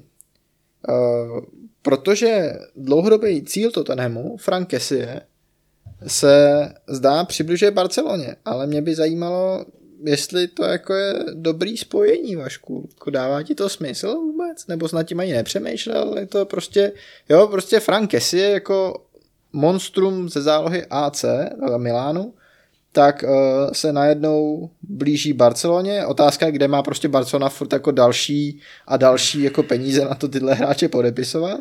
No. Ale Jako ano, to je, to je výborná otázka, protože um, jako já už teď začínám chytat nějaký ty myšlenky, nebo ty nějaký ty názory, pardon, v médiích, že Barcelona prostě ukazuje, jak se má ten, ten velkoklub znovu, znovu vybudovat, víš co, jak se konkrétně v kontextu United, jo, Manchesteru. Dívejte se, jak se to dělá, jo. Dáš tam Xaviho, eh, přivedeš mu nějaký hráče a najednou je Barcelona opět na vrcholu. Porazila Real Madrid, jde si pro titul možná, nebo co. Um, podle mě to je jednak předčasný, tenhle ten hype. A jednak by mě fakt zajímalo, jestli k nějakému dalšímu finančnímu kolapsíku nedojde v blízké budoucnosti, protože eh, ten jejich režim už tolikrát ukázal, že prostě není schopný kontrolovat své nejhorší impulzy, ať tam sedí prezident tenhleten nebo prezident tamhleten. A takže tak ti když tak zdvojnásobí cenu Spotify, Vašku. No. No, jako jasně, no, Spotify, Spotify no camp. Ale, To je strašný název studia. uh, jo no. Ale jinak ohledně konkrétně ke jeho, jakože kam by zapadl? On by měl hrát tu, uh, tu defenzivní šestku místo Busquetse? Nebo Asi jo, no. to mi přijde jako docela ambiciozní teda. Na to, že on je on má jako takový, takový jako box-to-box charakteristiky, že? A zase ale dá to tam místo, místo Pedriho nebo Frankieho de Jonga, to je teda brutální stylistická změna, takže Tak je možný, že ho tam budou třeba tak jako do té defenzivnější role dávat v lize, kde moc bránit nemusí, ale přece jenom jako s míčem to asi vymyslí víc než Sergio Busquets. No a potom, když budou hrát v lize mistrů a budou se potřeba probránit výsledku, což se jim teď bude stávat častěji, protože přece jenom nepostoupili v lize mistrů ze skupiny, no tak hold budou hrát jako s double pivotem Busquets Kessie. Proti mu nechceš hrát. Je fakt, že proti tomu fakt jako nechceš hrát, no. Když to, to vidím před sebou, tak mi to vlastně ten přestup možná smysl i dává. Je tu další hráč, kterýho byste u kterého jsme se vlastně i divili, že to nepodepsali už v zimě. Bobakar Kamara, takový jako druhý defenzivní štít uh, do našeho systému. Uh, jedenáctky hráčů, kde bude hrát na levém backu protože žádný levý back není dostupný. Mhm. Tak uh, co si myslíš o Bobakaru Kamarovi? Měli byste ho v létě vzít zadarmo? Hele, já nevím, to je prostě, to jsou přesně tyhle ty uh, hráči, když se bavíme konkrétně o Manchester United, tak jsou to přesně ty hráči, na který se potvrzeně, podle všech insiderů, náš scouting tým pečlivě díval. Uh, samozřejmě i ve spolupráci s Rangnickem už. A usoudili kolektivně, že to prostě nestojí za to, abychom za ně dávali těch 5 mega, nebo kolik by stály. Maximálně 10, že? jo? Proč teda v tuto tu chvíli je brát zadarmo, když jestli Manchester United něco může udělat, tak je hodit pár milionů po nějakých, uh, po nějakých prostě chudácích, aby nám dali svoje hráče, že jo? kterým končí smlouva. Olympic Marseille jsou chudáci, slyšeli jste to tady poprvé. Hele, upřímně ve francouzské lize jsou chudáci úplně všichni v porovnání s Premier League, kromě PSG, že jo, takže jakože chudáci ve smyslu finančních prostředků samozřejmě, jinak, eh, jinak bych si to ani nedovolil myslet. No, ti to Ale- Ale... neberu. Eh, Ale jo, jak- jako vlastně upřímně nečekám od United budgetový business, tak to řeknu. No a já jsem přemýšlel, jak tady tu forma, formaci s Andre Onanou na levém beku dostavět a asi, asi přejdeme k nějakému jako 4-2-2-2, když už tady máme tebe Vašku, je to ta, jako ta starší z Ralfových formací, ale teď se bavíme o těch ofenzivních záložnících a číslo jedna je Jesse Lingard, abychom zůstali jako tematický. Tak co bude s Jessím? Co bude s Jessím, no? To je... Je to jeden z takových nejvíc fascinujících příběhů a jednoho dne by mě fakt strašně zajímalo se o tom přečíst, knížku, protože vychází tolik od, jako protichudných zpráv ohledně toho, kdo vlastně teda chtěl, aby on neodešel, nebo kdo vlastně chtěl, aby- aby odešel a kdo se rozhodl pokračovat v tom nesmyslném angažmá v Manchester United um, a, a myslím si, že na sebe všichni v zákulisí nebo možná spíš na veřejnosti takhle ukazují prstem, aniž by se navzájem obvinovali. Eh, Ale když už teda odchází, což je asi se všichni shodnou, že je to o rok, minimálně o rok později, než by měl, tak eh, jako já bych ho prostě zkrátka dobře viděl nejradši ve West Hamu, který mi je sympatičtější než vám, kluci.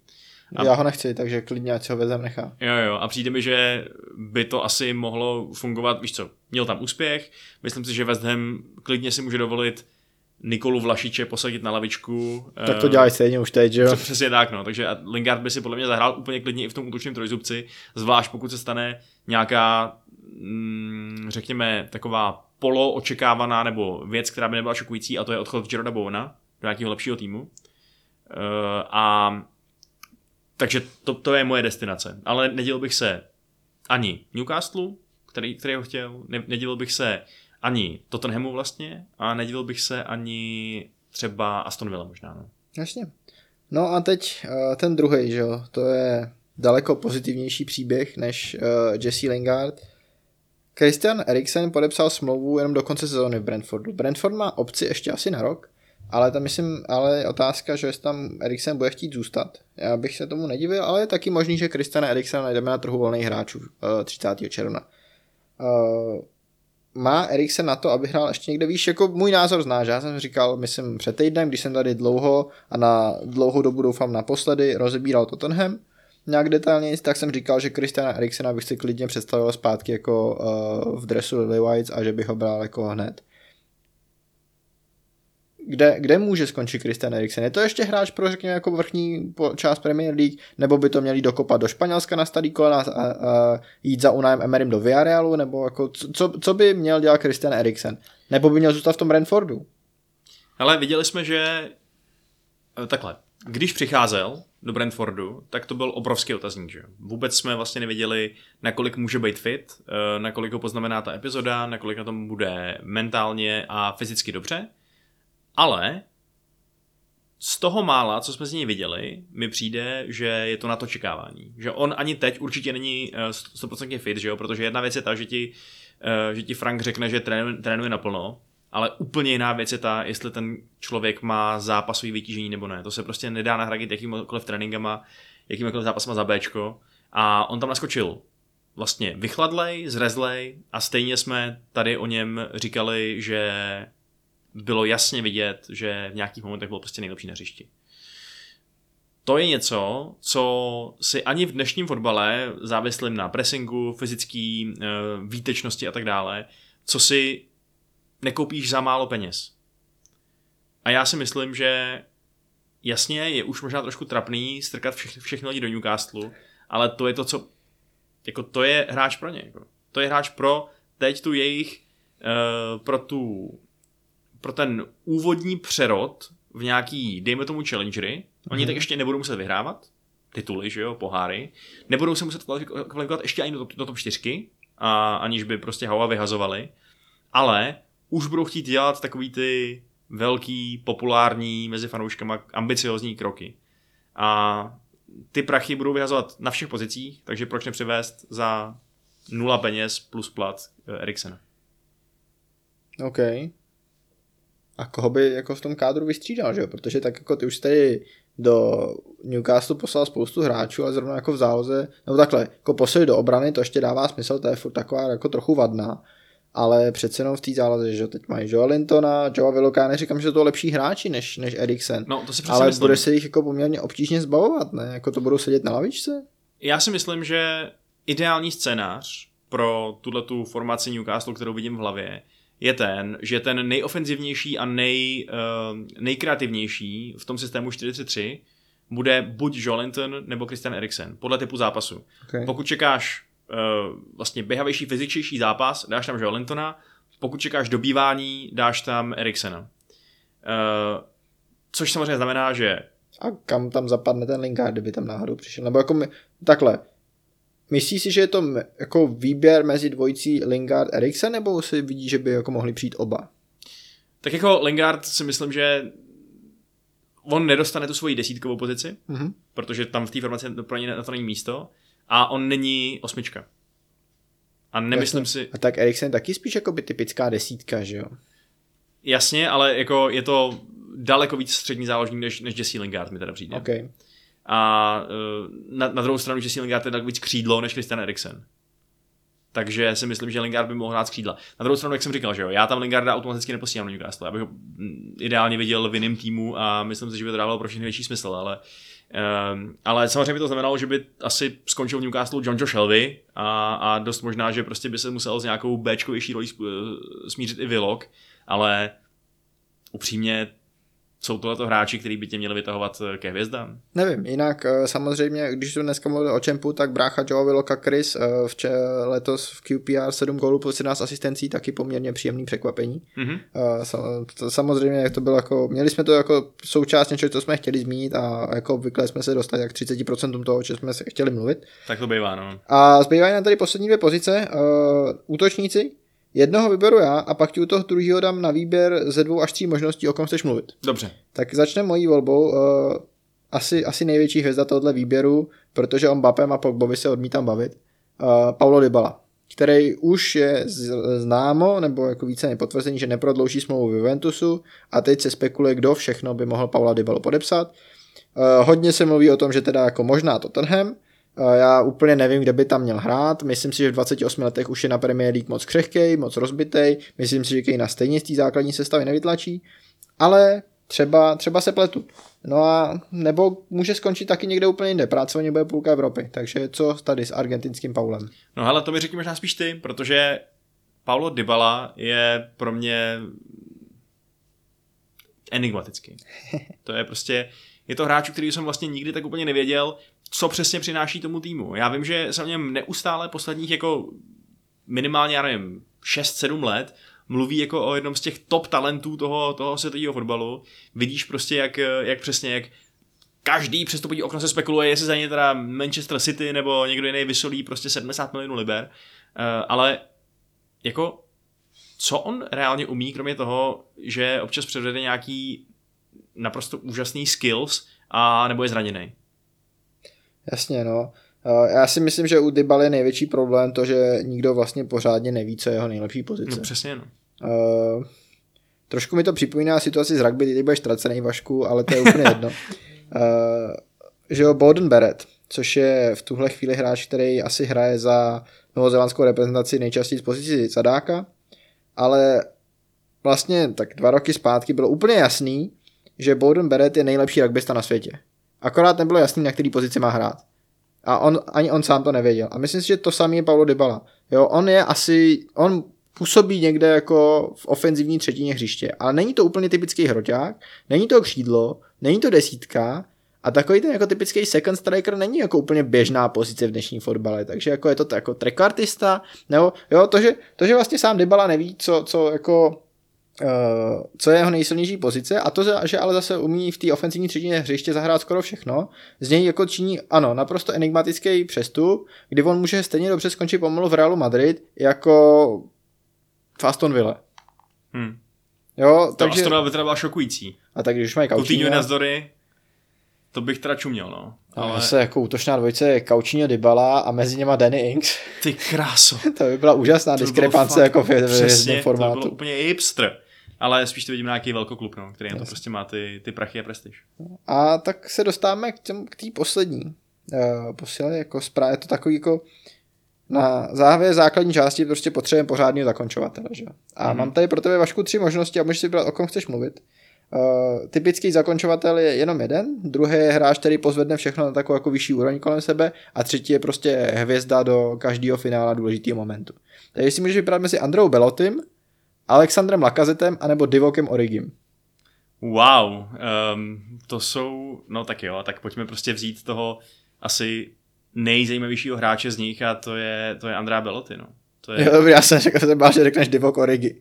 tak, tak můžeme se bavit o Android Beloty. Ne, jako samozřejmě tyhle ty dva hráči další, který jsi zmínil, jsou asi konkrétně i pro fanoušky Premier League oba naprosto fascinující tím, jak jsou specifický v tom, co dělají, že jo. Lacazette, který vlastně není útočník a, nebo minimálně ne hroťák a, eh, a Origi, který je teda asi dobrý, když jde z té lavičky, ale jinak na, na nic jiného nemá, nebo co, co, co to prostě? Ale má gol ve finále ligy mistrů. Kolik No. útočníků United to může říct? Uh, Cristiano Ronaldo. No to jo, no. Ten jich má hezkých pár, ale, uh, ale dobře, tak, um, tak Andrea Belotti, no. Další hráč, u kterého je to vlastně trošku divný, že je tam, kde je, že jo. Všichni ty různý čirové, imobileové už si vyzkoušeli zahraniční štace a, a odfakovali zpátky do Itálie, ale... eh, Ale, ale Andrea Beloty ani neabsolvoval tu první fázi a odfakoval zpátky do Itálie. Přesně tak, no. Takže přitom nesmírně talentovaný útočník, evidentně prostě. Číselně, že jo, světového formátu, elitní zakončovatel, jakože to jsou hráči, za který se rvou ruce, tak proč, proč ještě nikdo ty ruce neurval? Nikomu. Nevím, jako je to hráč, který má v 28 letech přes 100 gólů v sérii A. Jo. A to jí hrál nejdřív za Palermo. Přesně, on ani neměl tu výhodu, že by dominoval v nějakých superklubech, že? Ano, on má za, on jako jeho uh, hráčská kariéra obsahuje ta seniorská tři kluby Albino Lefe, Palermo a Turín. Hm. A to ne Juventus, ale FC Turín. To znamená, teď je to spoluhráč Davida Zimy. A on má v 28 letech, teď je mu jako v prosinci mu byl 28 a má 102 gólů v sérii A. Já- mám pocit, že prostě on zůstane v Itálii. Že já nevím, jestli ho podepíše AS Řím má asi Tejmiho Abra- Abrahama, ale nějaký jako Lazio má, že jo, Čira Immobileho, ale třeba v Interu, jako aby postupně nahradil Jacka se Sanchezem. Podle mě to je jako nejpravděpodobnější. Já si neumím představit, že by on jako po takové kariéře, kterou má doteď, tak jako šel v 28 letech někam ven. Podle mě by to musel dostat strašný prachy, protože to je pro ně obrovský risk. On má jako vybudovanou tu reputaci v Itálii, tu ligu tam zná, je tam relativně za hvězdu, ale, ale neumím si představit, že by přestoupil jako do Premier League, nedej bože, jako do Bundesligy nebo do Španělska. Ani, ani jako v Paris Saint-Germain, jako na Paris Saint-Germain to vlastně není jako dostatečně elegantní a hvězdný hráč. Takže, takže prostě asi nějaká špička italské ligy, nebo já nevím, jako neumím si to představit úplně jinak. Hm, hm, hm. No jako, asi ono. No. Je fakt, že mi to dá... Asi to je fakt nejrealističnější možnost, což je, což je, je, to, je to fakt hustý, ale je to tak, no. Je to asi opět ten hráč, který je uh, přestupujícím do top soutěží spíš ve, jako v počítačových hrách, který na tebe nalepí nějaký to číselný hodnocení a jsou s tím hotový, než, eh, než v reálném životě, no. Mimochodem, co ten Usman Dembele, který jsme tady taky trošku řešili? Uh, ten chytil formu, že jo, v Barceloně. Je to tak, no. Eh, Myslím, že byl taky hodně odpisovaný, ale Xavi teda zjevně na něj docela dá a on mu splácí důvěru, ale zjevně teda chce takový prachy podle nových zpráv, že to je pro Barcelonu, i pro Barcelonu, která teda zase utrácí, nemůže jim to zaplatit. Ale tak kdo mu to zase dá? Jako zase, zase PSG? To prostě... Jako ne, já jsem tady přesně říkal, myslím někdy v lednu, jako nemůžeme do PSG poslat úplně každýho. Jako ani PSG nemá kádr na 100 hráčů, že jo. Takže, uh, takže jako já nevím, no. Jinak, uh, no, takže já bych to jako ukončil tak, že uh, tady hvězdním zakončovatelem Andreu Beloty jsme hvězdně zakončili základní část dnešního kontrapressingu. Uh, děkujeme všem, že jste nás poslouchali. Pokud jste našeho blábolení ještě neměli dost, tak nikam neodcházejte. eh, Za chvíli bude bonus, ve kterým tady Vašek provede takový krásný sebetrýznění a zamyslí se nad érou Eda Woodwarda v Manchester United eh, ještě jednou naposledy. Jo no, máme tady eh, papírky. Papírky. 40 men posil Manchester United, který budeme nějak jako komentovat, řadit a uděláme z nich eh, nějaký zhodnocení, no. Škoda, že to nevidíte, je to krásně nastříhaný. Přesně tak, Eh, děkujeme Vaškovi kolegyni Anešce, která Ano. tady s náma celou dobu sedí. Nejdřív se snažila poslouchat, pak jsme jí znudili natolik, že přišla ke knížce a teď se radši kouká do mobilu a už jenom čeká, než základní část skončí a ona bude moct vyběhnout ze dveří. Přesně ale tak. nastříhala Vaškovi papírky a umožnila, aby se tenhle bonus stal. Takže Přesně, děkujeme Aneško. přesně. Díky Aneš, je to první kontrapressing před živým publikem oficiálně. A e, já, vzhledem k tomu, že se, že se, že se smála, když mě tady e, Dany označil za sportovního básníka, e, tak dnešní základní část kontrapressingu, předtím než bude bonus na herohero.co lomeno kontrapressing, skutečně zakončím sportovní básní.